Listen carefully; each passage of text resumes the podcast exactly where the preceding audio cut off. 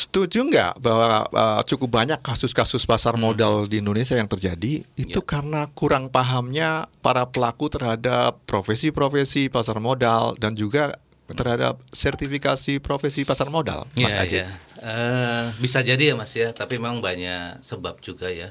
Kalau melihat industri pasar modal saat ini memang tadi Mas eh, sampaikan banyak kasus ya tidak tertutup kemungkinan salah satunya mungkin eh, pemahaman ya, kemudian perilaku, Hmm, kemudian betul. terkait resiko dan mungkin tadi yang terakhir ya, salah satunya adalah terkait eh, sertifikasi yang mungkin dia harus miliki seperti apa.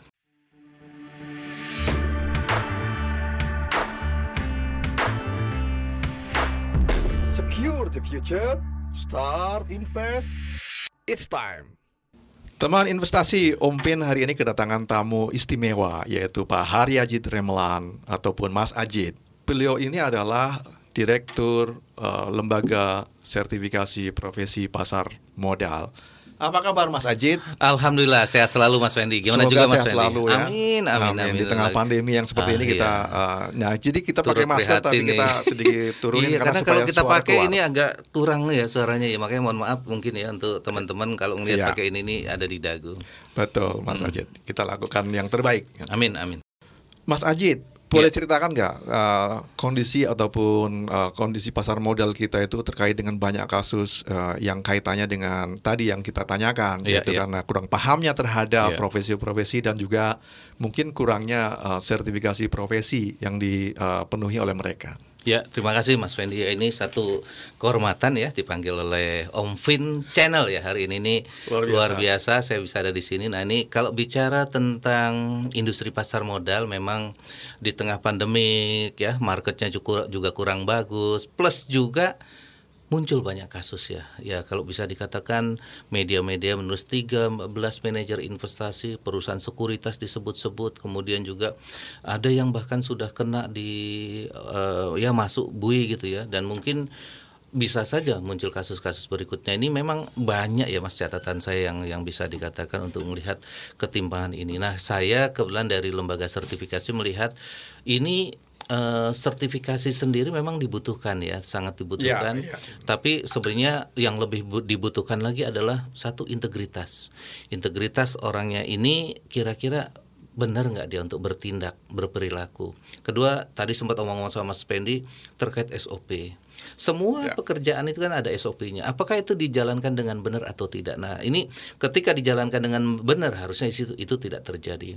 Yang paling penting lagi kalau saya menyikapi eh, hal ini adalah sisi risk management ya. Karena ketika saya melihat eh, beberapa industri, ketika perbankan yang saya lihat begitu bagus ya, eh, kemudian ada asur- asuransi dan beberapa ini ya, saya lihat potensi-potensi itu ternyata ada di salah satu yaitu resiko.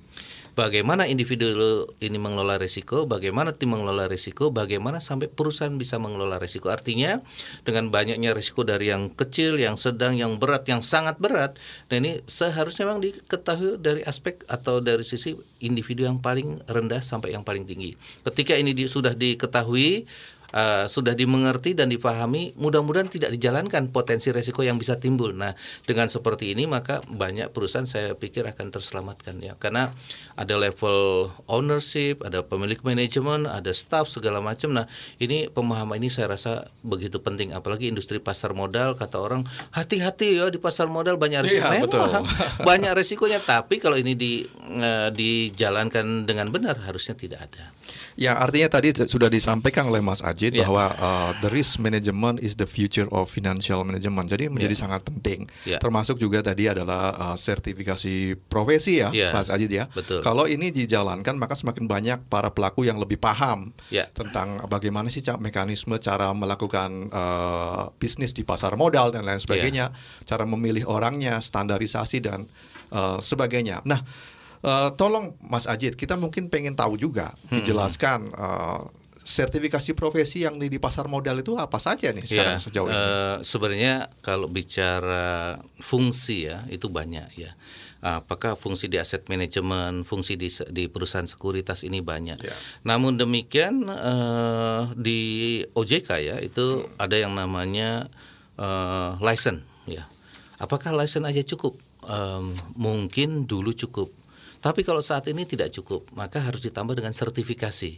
Nah, sertifikasi seperti apa? Nah, tentu sertifikasi yang sesuai dengan fungsi dan orangnya juga memang passion bekerja. Ketika satu fungsi, kedua passion, maka ini akan berjalan dengan bagus. Nah, kalau bicara profesi, profesi apa saja? Nah, misalnya kalau di pasar modal ada yang namanya fund manager, ada yang namanya analis, ada yang namanya uh, fixed income dealer, sales segala macam ya bahkan sampai compliance risk management, kemudian ada lagi level IT, ada lagi bagian akuntan, ada lagi bagian keuangan. Sebenarnya profesi itu banyak, namun di kami yang ada terus terang baru menghandle tujuh dan ini masih kita siapin yang lain. Tujuh itu apa saja sih? Saya bisa sebutkan satu Ya. profesi analis efek. Analis Nah, efek yang pertama. Analis efek ya. ini kami bagi dua, ada junior dan senior ya. Kalau senior biasa dikenal dengan certified securities analyst. Kalau junior itu ser- eh, register securities analyst. Kemudian ada eh, technical analyst. Ya, secara grafik Nah, dipelajari ya, yang gitu ya. grafik ya. ada- Nah ini eh, juga eh, cukup banyak. Nah ini orang biasa menyebutnya certified technical analyst dan Ya. RTA register technical analyst. Dua ini yang yang terkait dengan analis. Kalau yang tadi securities analyst lebih ke ekuitas eh, terkait dengan laporan keuangan, terkait dengan manajemen dan lain-lain ya. Ada lagi investment banking nih mas. Wah ini menarik sekali ya. Ya. Ini bagi yang Eh, mau eh, bringing isu to the market. Oh Ya, iya, ya. kar- karena eh, untuk di investment banking ini menyiapkan yang namanya IPO, membantu ya. Kemudian menyiapkan ada perusahaan ke kondisi Covid kan ada yang eh, eh, eh, terancam ya. Nih apakah perlu akuisisi apa diakuisisi, ada merger segala macam, ada tender offer atau menyiapkan fundraising. Nah, itu adalah kemampuan ini ada pada eh, investment banking. Di sini ada juga, juga dua jenjang, senior dan junior. Kalau seniornya certified investment banking, juniornya register investment banking. Kemudian berikutnya ada manajemen risiko. Nah, bagi Ya. saya yang penting semua perusahaan ya kalau misalnya nih juga salah satu petinggi petinggi bahkan Pak Presiden ketika terjadi PLN Fadam ya ingat Ya. beberapa waktu lalu sempat mengatakan kok tidak dimitigasi resikonya ini uh, perkataan Nah, itu presiden dia, Nah, ya. ada satu juga salah satu pejabat negara bilang ketika perusahaan memiliki lebih dari 70% maka perusahaan ini sangat bagus dan uh, going concern. Ini Ya. salah satu pejabat ya yang nah sama ya saya pikir di industri pasar modal manajemen risiko ini adalah bagian yang penting. Nah, kami juga menge- eh, ada dua sertifikasi manajemen risiko namanya certified risk professional sama Ya. satu lagi certified risk associate. Nah, kalau tadi securities analyst lebih mengacu kepada eh, yang di luar termasuk CTA juga yang di luar negeri artinya standarnya kita juga mengacu ke standar yang dari luar ya Ya. kita adopt ya. Termasuk manajemen risiko, manajemen risiko kita adopt dari ISO 31000. Nah, Ya. kemudian ada lagi compliant, nah, kita juga ada, kemudian ada juga equity sales ya. Nah, ada juga kita untuk eh, portfolio management. Nah, tujuh profesi itu masing-masing eh, dua jenjang yaitu junior dan senior. Jenjangnya ada dua ya Ada saat dua ini. Ada saat ini. Tapi senior memang dan junior. junior. Memang Jadi ada- eh, ada- Mas Ajit kalau boleh kita katakan sekarang sudah eh, sertifikasinya memprovide ke ekosistem pasar modal Nah, ya. Jadi iya. keseluruhan tidak hanya dari sisi Iya. mungkin pelakunya seperti misalnya securities company, kemudian investment management ataupun underwriter, Hmm. Iya. tapi juga mungkin emiten-emiten juga ya. Iya. Sertifikasi misalnya kayak investor relation ada nggak Mas? Atau Oh, corporate ya. secretary? Ya, jadi gini Mas Fendi ya. Eh, dahulu saya kami pikir dengan teman-teman bahwa dengan tujuh profesi ini akan mengantar teman-teman yang di pasar modal saja. Ternyata ini tidak. Dengan tujuh ini saja kebutuhan di teman-teman di industri lain, dana pensiun, asuransi, perbankan termasuk di perusahaan publik ini butuh ya. eh, Ya, iya. profesi yang tadi tujuh. Nah, kami lihat juga potensi misalnya tadi ada corporate secretary ini kami lagi lagi jajaki ya potensi-potensi jika ada termasuk investor relation, termasuk fixed income karena equity agak turun. Nah, sekarang juga eh, untuk yang fixed income ini sudah mulai menarik. Nah, ini juga kami sedang jajaki untuk buat. Jadi lebih kepada kompetensi teknis, lebih kepada spesialisasi. Jadi Ya. kalau misalnya dia masih general dia pegang mungkin sudah harus memikirkan spesialisasi. Karena Ya. ketika sudah spesialisasi grade-nya price-nya dia juga akan naik. Jadi eh, Dengan sendirinya akan dengan naik ya, sendirinya. eh, dan iya. tentu kalau eh, saat ini dia belum punya ya segera ambil. Karena kalau enggak dia akan bertarung lagi dengan teman-teman milenial. Nah ini unik ya. Jadi di milenial sendiri lulus eh, S1 itu bisa dikatakan tidak lulus jika tidak dia mengantongi satu sertifikasi Ya, ya. Makanya dikenal dengan SKP sertifikasi pendamping ijazah. Ya. Nah, itu penting. Jadi ketika dia lulus S1 jangan kaget kalau anak S1 lulus dengan dua atau tiga gelar bahkan empat gelar. Ya, nah, ya, bagaimana teman-teman yang eksis ya, apalagi yang udah di usia 40 tahun, itu Ya. kadang aduh dia cuma S1 dan tidak pernah punya ini hanya pengalaman dan dia harus ketika seperti kejadian Covid seperti ini ada pengurangan karyawan, mana yang menunjukkan bukti kompetensi dia bahwa dia memiliki kompetensi itu kecuali di luar pengalaman. Ini eh, penting sekali gitu Mas. Ya, betapa pentingnya berarti sertifikasi Ya. profesi ya, Ya. Mas Aji ya. Dan kita melihat berarti ada tiga pilar nih sudah dipenuhi ya. Kalau Hmm. ini dipenuhi, menurut saya pasar modal akan berjalan lebih bagus. Satu adalah dari produk, kemudian dari proses, kemudian dari people. Jadi People. Mas Ajit sini sudah mengembangkan dari sisi ya ketiganya sebenarnya, tapi lebih fokus kepada dua, jadi proses dan pengembangan SDM. Ya. Nah, pertanyaan Om Vin nih, Ya. eh, Mas Ajit. Se- seberapa legitimate sih eh, Ya. sertifikasi profesi ini? Tadi kan disampaikan di bawah BNSP. Ya. Terus ini diakui di mana saja? Bisa dijelasin Oke. Mas Ajit? Oh iya, terima kasih Mas Fendi ya. Ya, sebenarnya kalau bicara LSP dan kami ada di pasar modal, maka menyebutnya LSP LSP Pasar Modal, Lembaga Sertifikasi Profesi Pasar Modal dan bisa dikatakan kami dinaungi oleh yang namanya BNSP, Badan Nasional Sertifikasi Profesi. Ya. Itu di bawah presiden ya langsung. Oh ya, jadi eh, ini kalau bicara sedikit historis Ya. bahwa BNSP sendiri memang eh, dibentuk kekhawatiran menghadapi MEA. Jadi tidak ya, hanya ya, ya. Indonesia tapi juga negara-negara lain panik jumlah tenaga Indonesia besar, India juga besar. Nah, tapi di negara yang kecil juga yang ditakutin Indonesia kompetensinya tinggi nih seperti Singapura, Malaysia. Akibatnya dila- di, eh, diletakkanlah eh, pondasi kayaknya nih negara-negara ini harus punya kekuatan yang sama. Ada pertukaran pekerja bukan hanya pelajaran, boleh dari Indonesia bekerja atau sebaliknya dari negara-negara lain. Nah, pimpinan berbagai negara berkumpul dan menyepakati terkait ini dan 2020 yang saat ini nih harusnya sudah berjalan dan memang sudah berjalan untuk 8 Ya, ya. profesi dan ini akan terus bertumbuh. Pengakuan ini eh, kalau dari BNSW tentu pengakuan se-ASEAN ya karena Hmm. pengakuan itu eh, dijalankan ketika G7 kemudian di, dirapatkan lagi dengan negara-negara ASEAN Jadi dan ASEAN ya, boleh sebutin negara mana aja Mas? Ya, supaya salah lebih satu- spesifik nih ya. ya, kalau untuk BNSP eh, kami dapat informasi ini banyak negara, salah satunya Singapura, Oke. Filipina, Malaysia, kemudian eh, apalagi eh, negara-negara se-ASEAN itu. Pokoknya Mas, negara ya. ASEAN. Jadi uh, di mana pun berada yang pegang sertifikasi ini bisa diakui di negara Iya, tersebut ya, iya, kalau begitu saling ya. pengakuan. Tapi memang Saling pe- pengakuan. pengakuan ini kan datang juga selain dari BNSP dari industri ya. Nah, Ya. makanya industri sudah beberapa saling pengakuan dan ini akan bergerak terus. Namun sayangnya sekarang ada Covid nih Mas. Jangankan bergerak untuk Iya, negara. betul. Kita sekarang kena PSBB dua kedua dan akhirnya bisa nggak kita keluar dari Jakarta ya. Itu lagi-lagi mikir kan. Tapi sekarang ini- kita kan banyak berharap bahwa ini temporer lah. Oh, kita temporer, berdoa ya, ya. Supaya Mudah-mudahan tahun ini selesai, tahun Ya, 2021 amin. kita bisa eh, bergairah lagi. Jadi uh, para uh, milenial ya, ya bahwa tadi Mas Adit sudah jelaskan bahwa penting sekali sertifikasi profesi selain untuk meningkatkan uh, kemampuan diri, mengembangkan karir yang lebih bagus, prospektif, juga uh, ini luar biasa ya karena uh, apa sertifikasi profesi ini diakui oleh BNSP yang bisa diakui di seluruh negara ASEAN.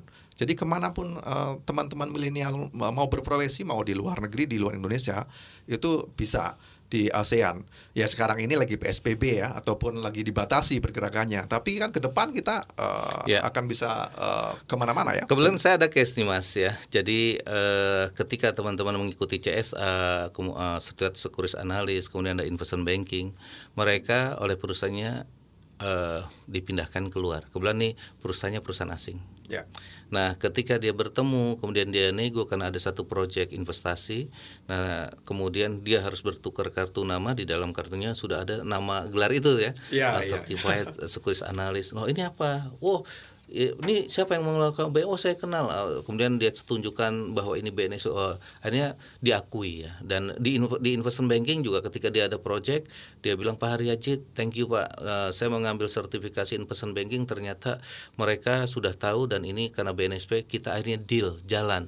Kita kalau nggak ada ini Pak nggak bisa bergerak Pak. Terima kasih Pak Haryajit. Ini Wah, eh, luar biasa iya, berarti ya. Jadi dua hal ini yang saya lihat ini profesi ini iya, ya. walaupun eh, kita lihat seolah nggak ada, tapi ketika mereka keluar negeri ini ternyata menjadi hal yang dibutuhkan di luar negeri. Walaupun memang belum ada pengaku, eh, pengakuan yang secara institusi, tapi pengakuan gelar ini ini eh, secara su- sudah terjadi di lapangan. Nah, ah, ini menarik sekali ya. Iya. Ah, ini juga ingin yang saya tanyakan, Om Iya. tanyakan pada Mas Ajit ya.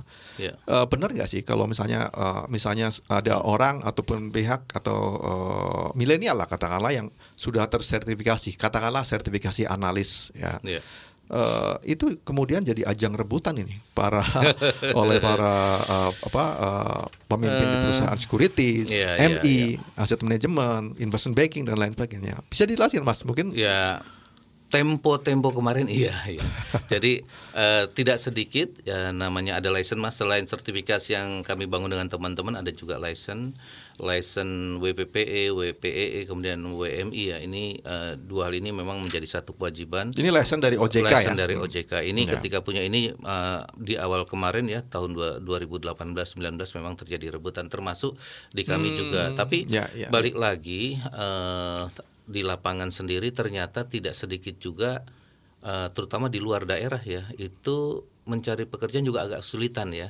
Karena memang eh, pe- sekarang sudah ada online ya sekarang sudah ada online segala macam. Dan perebutan ini memang eh, terjadi di sertifikasi mas ya yang yang saya lihat ya. Eh, ketika dia sudah punya sertifikasi ketika dia sudah punya pengalaman Ya. ternyata yang tadi Mas Pendi bilang tarik menarik benar ya. Eh, Hmm. itu terjadi dan dan aki- akibatnya menaikkan eh, value dari si eh, user sendiri ya. Bukan user malah mas pekerja itu sendiri. Dan ini yang yang saya pikir eh, untuk eh, usia nih. Kalau saya ber- bilang usia ya sekitar 30-an ini masih menarik. 20-an 30 tapi kalau udah usia 40 bagaimana Ya. Nah, ini posisinya dia harus manajer ke atas kalau bisa direktur ya. Nah, bagaimana dengan teman-teman yang baru masuk usia 20 ini harus bertempur. Bertempurnya eh, kalau ya, dia hanya mengandalkan S1 saat ini itu sangat berat ya. Ya. Karena kampus yang tidak mempersiapkan sertifikasi dibanding dengan dengan ijazah atau dibanding dengan kurikulum ini sangat-sangat eh, kecil peluangnya. Makanya peluang kerja ada yang terbesar ada di Jakarta untuk di daerah ya lebih ke captive di sana kecil ya. Tapi memang kalau mau kerja eh, saya sarankan pemilik sertifikasi adalah ke kota-kota besar. Ya, jadi udah jelas ya bahwa memang eh, tadi sampaikan oleh Mas Ajit juga bahwa eh, S1 eh, gelar sarjana ataupun S1 ataupun apa pun itu kan masih general. Ya. Kemudian kalau dia memasuki ke kerja di profesi tertentu harus paling tidak eh, memperoleh sertifikasi profesi Ya. lebih terarah Ya. dan lebih Nah. mudah bagi eh, pihak yang mau menerimanya. Nah, saya mau bertanya nih Mas Ajit ya. Jadi eh, kalau kita lihat kan milenial investor atau generasi milenial itu Hmm. kan kontribusinya juga besar sekali terhadap eh, pasar modal kita ya. Ya. Hampir kalau kita menurut data terakhir kurang lebih sekitar lebih dari 45%. Nah, seberapa banyak sih sekarang sih milenial itu yang sudah tersertifikasi profesi yang di bawah Ya. PNS? Eh, masih sangat sedikit ya kalau untuk milenial karena kan eh, terbagi lagi berbagai industri. Untuk milenial sendiri eh, dengan jumlah yang begitu besar, pasar modal belum menjadi pilihan pekerja. Termasuk perbankan yang tadinya pilihan dari milenial itu juga enggak juga. Ke mana mereka masuk? Ternyata mereka masuk ke startup paling banyak. Tapi Oke. fenomena fenomena ini benar ya, penambahan jumlah investor itu besar. Eh, jadi milenial menjadi investor besar, tapi milenial untuk menjadi profesi minim. Ya, Nah, tidak besar. Kenapa?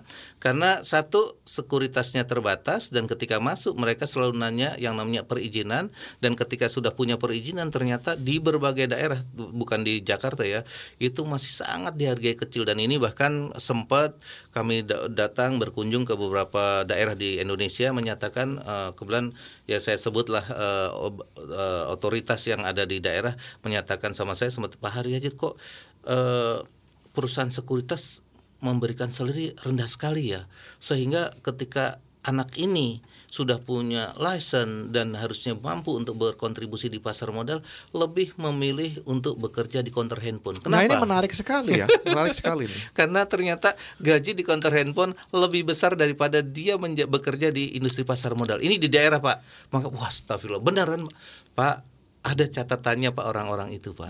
Jadi ini yang yang menjadikan daya tariknya menurun ya. Jadi memang Nah pertanyaan menariknya, Mas Aji. Iya. Kan kita tahu semuanya bahwa industri pasar modal itu yang bisa meng-create ataupun memperoleh uang yang banyak ketimbang Iya. katakanlah tadi perbandingannya dengan counter handphone. Tapi kenapa recognition-nya begitu sangat rendah? Ya. Lah, tambah lagi, Om Vin pernah dengar rumor, rumor miring ya, bisa Iya. benar bisa salah. Jadi Iya. ada yang mengatakan bahwa eh, para eh, petinggi dari securities company ataupun investment management atau apa pun namanya itu kayaknya nggak pengen karyawannya itu pinter-pinter. Bener nggak? Iya, iya, Jangan-jangan iya, iya. itu juga salah satu faktor. Ya ya? eh, gini Mas ya, jadi yang dikhawatir eh, satu ya biar bicara milenial yang tadi bekerja di sana, eh, mereka satu di ujung tombak, mereka eh, karena sudah ada online, mereka harus bertempur dengan online. Ini bicara yang depan Ya. tadi. Kemudian kalau bicara perusahaan sekuritas terkesan pelit gitu ya. Memang harus tahu ya dalam tiga tahun ini eh, gelombang penurunan saham dari 6.500 ke jadi mereka harus efisien ya mereka harus efisien mereka harus harus eh, berperilaku eh, melihat potensi biaya yang bisa timbul. Nah sayangnya sayangnya yang saya lihat eh, eh, ada dua nih satu eh, terkait pembelajaran pembelajaran ini eh, kebiasaan habitnya. Kalau habit dari orang-orang kita seolah-olah tuh kalau saya ikut pelatihan, ikut ini harus dibiayai perusahaan. Sementara perusahaan menganggap eh you yang untung, you yang belajar, lu yang pinter. Kalau udah pinter ntar kabur, ngapain juga harus gua biayain. Jadi ada ada pendekatan yang seperti ini. Akhirnya Ya, perusahaan ya hanya terkait dengan pelatihan yang wajib pelatihan yang non wajib sebenarnya untuk meningkatkan skill dia itu menjadi kebutuhan dia. Nah, kebiasaan yang kami pandang bahwa teman-teman eh, ini punya habit yang eh, untuk investasi pendidikan yang kurang, ini seolah-olah menjadi beban perusahaan. Saya pikir dua-duanya harus terbuka.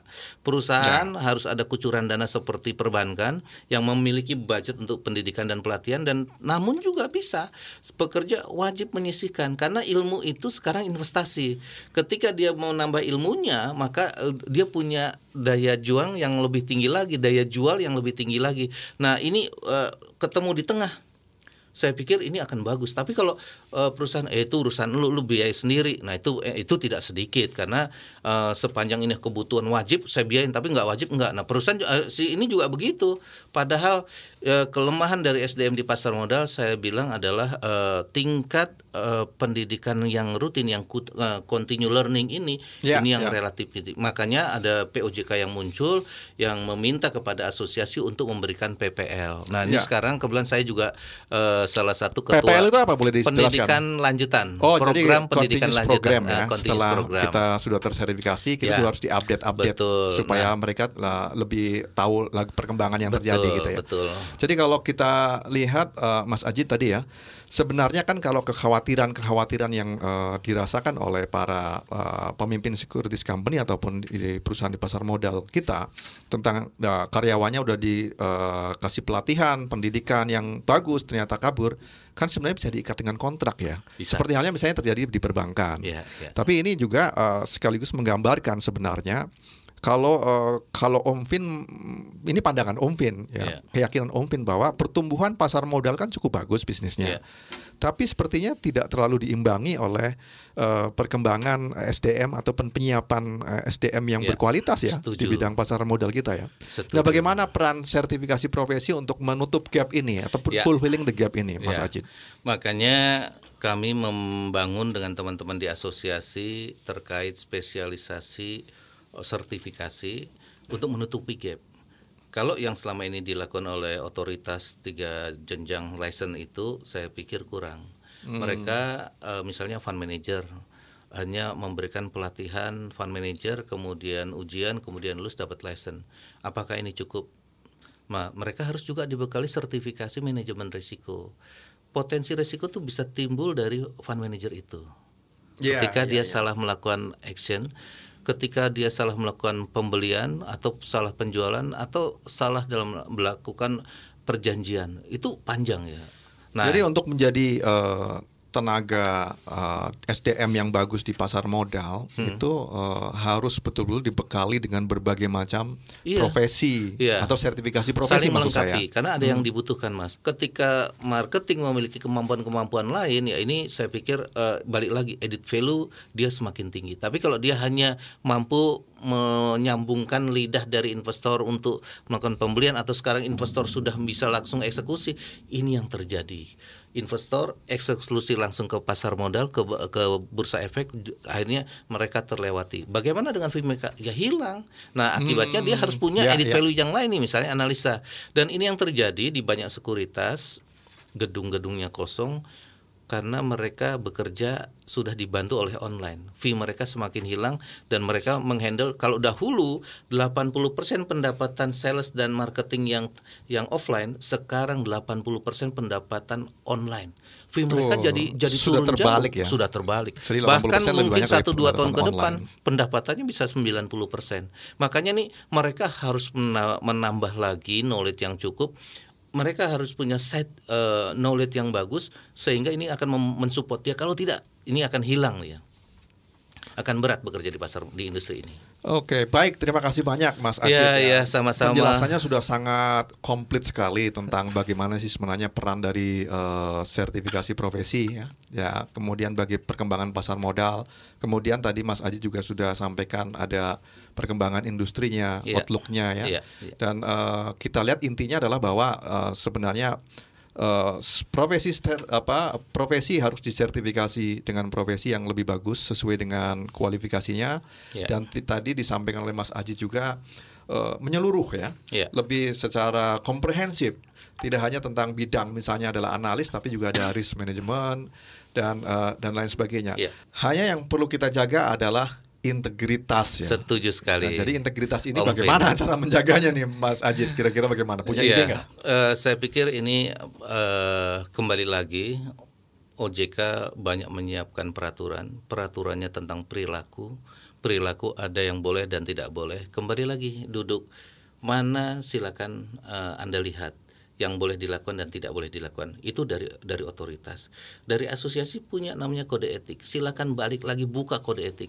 Dan ketika ini dijaga dan perilaku ini dijalankan saya pikir kekhawatiran kita terkait dengan kasus-kasus yang diungkapkan di awal tadi ini insya Allah akan mengecil mengecil mengecil dan akhirnya kita menjadi industri yang kuat tangguh dan trust yang selama ini agak turun ini kembali meningkat untuk industri pasar modal Eh, Mas Ajit, eh, Ya. sebenarnya pra- eh, seberapa susah sih untuk memperoleh eh, sertifikasi profesi ini dan kemudian eh, di mana eh, orang-orang ataupun pihak yang ingin memperoleh sertifikasi sekolahnya itu ada di mana? Jadi kalau kami menyebutnya adalah LSW pasar modal, tempat uji kompetensi. Ya. Nah, berarti benar di mana tempat pelatihannya? Pelatihan ini banyak sekali ya yang sudah bekerja dengan LSW pasar modal bi- biasa kami menyebutnya training provider atau tempat uji kompetensi. Nah, ini yang terdaftar kurang lebih 15 sampai 20 nanti bisa dilihat dan saya pikir kami akan terus membuka untuk pembelajaran ke banyak pihak. Silakan yang mau mendaftarkan menjadi TUK atau train- eh, tempat uji kompetensi maupun training provider kami welcome. Jadi itu kalau di umum. Nah, sementara di kampus-kampus kami sudah menjalin kerjasama kepada lebih dari 75 perguruan tinggi. Jadi ada yang Ya. berjalan secara eh, embed dengan kurikulum, ada berjalan dengan dosen, ada juga berjalan dengan eh, pembelajaran biasa. Jadi ini bisa dilakukan di banyak tempat dan ini memberikan peluang juga nih bagi yang mau berinvestasi di industri ini. Apalagi sekarang sudah online, jadi costnya relatif kecil, iya, pembelajarannya murah dan kami eh, juga eh, LSP pasar modal sebagian sudah uji kompetensinya melalui online dan akan kami terus lakukan pengajuan ke BNFC sehingga seluruh uji kompetensi yang dilakukan di LSP pasar modal bisa 100% online semua. Sekarang baru beberapa. Ya, jadi nggak sulit ya, karena apa? Enggak. Karena kan sudah di training dulu ya tadi. Iya. Sudah I- sudah belajar iya. dulu, ada mekanisme belajar dulu, baru ujian. Ada Tidak langsung, tryout, ada mentoring lagi, baru Iya. ujian. tidak langsung ujian, terus materinya kita kesulitan, tidak Iya, ya? tidak, Ya, tidak. Jadi sudah jelaskan eh, cukup Eh, bagus. Memang Ajit. ada tergantung ya kesiapan dari individu. Apakah pada saat eh, pelatihan dia dia hadir? Apakah pa- pada pelaksanaan pelatihan dia mengikuti apa yang di uh, di apa dipelajari misalnya ada tugas-tugas dia kumpulkan, ada tryout yang di, uh, yang dilakukan dia mengerjakan, ada mentoring dia hadir. Saya pikir kalau itu diterapkan semua potensi lulus sangat-sangat besar. Nah, pertanyaan yang lainnya, Mas Ajit, Ya. kalau misalnya ada orang lulusan SMP ataupun SMA katakanlah tidak Hmm. perguruan tinggi ya, boleh nggak sih ikut Oh. sertifikasi? siapa pun boleh karena pendidikan punya hak yang sama. Jadi ada pancasila keadilan keadilan. Nah kenapa bisa? Misalnya SMA dia ternyata 10 tahun memiliki pengalaman bahkan 15 tahun. Berarti kan dia punya skill ya pengalaman. Nah nanti kami menguji terhadap knowledge yang dianggap kurang. Atau saya ekstrim pertanyaannya, kalau Ya. dia sama sekali tidak mengenyam pendidikan, agak susah. Persyaratan di kami bukan SMP persyaratan kami adalah SMA Ya, Jadi ya, ya. untuk mengikuti uji kompetensi adalah SMA dengan per- eh, SMA atau SMK dengan persyaratan bekerja berapa tahun. Ta- Kalau SMA SMP memang belum ada. Ya, Mas Ajit, uh, lengkap sekali pem- pembahasannya. Terima kasih atas kehadirannya Ya, di sama-sama, studio Om podcast Vin, Om Vin. luar biasa. Semoga pembahasan kita semuanya pada episode ini uh, memberikan manfaat. Referensinya udah memberikan manfaat buat kita semuanya dan uh, terus invest buat uh, teman-teman investasi. Secure the future. Start invest. It's time.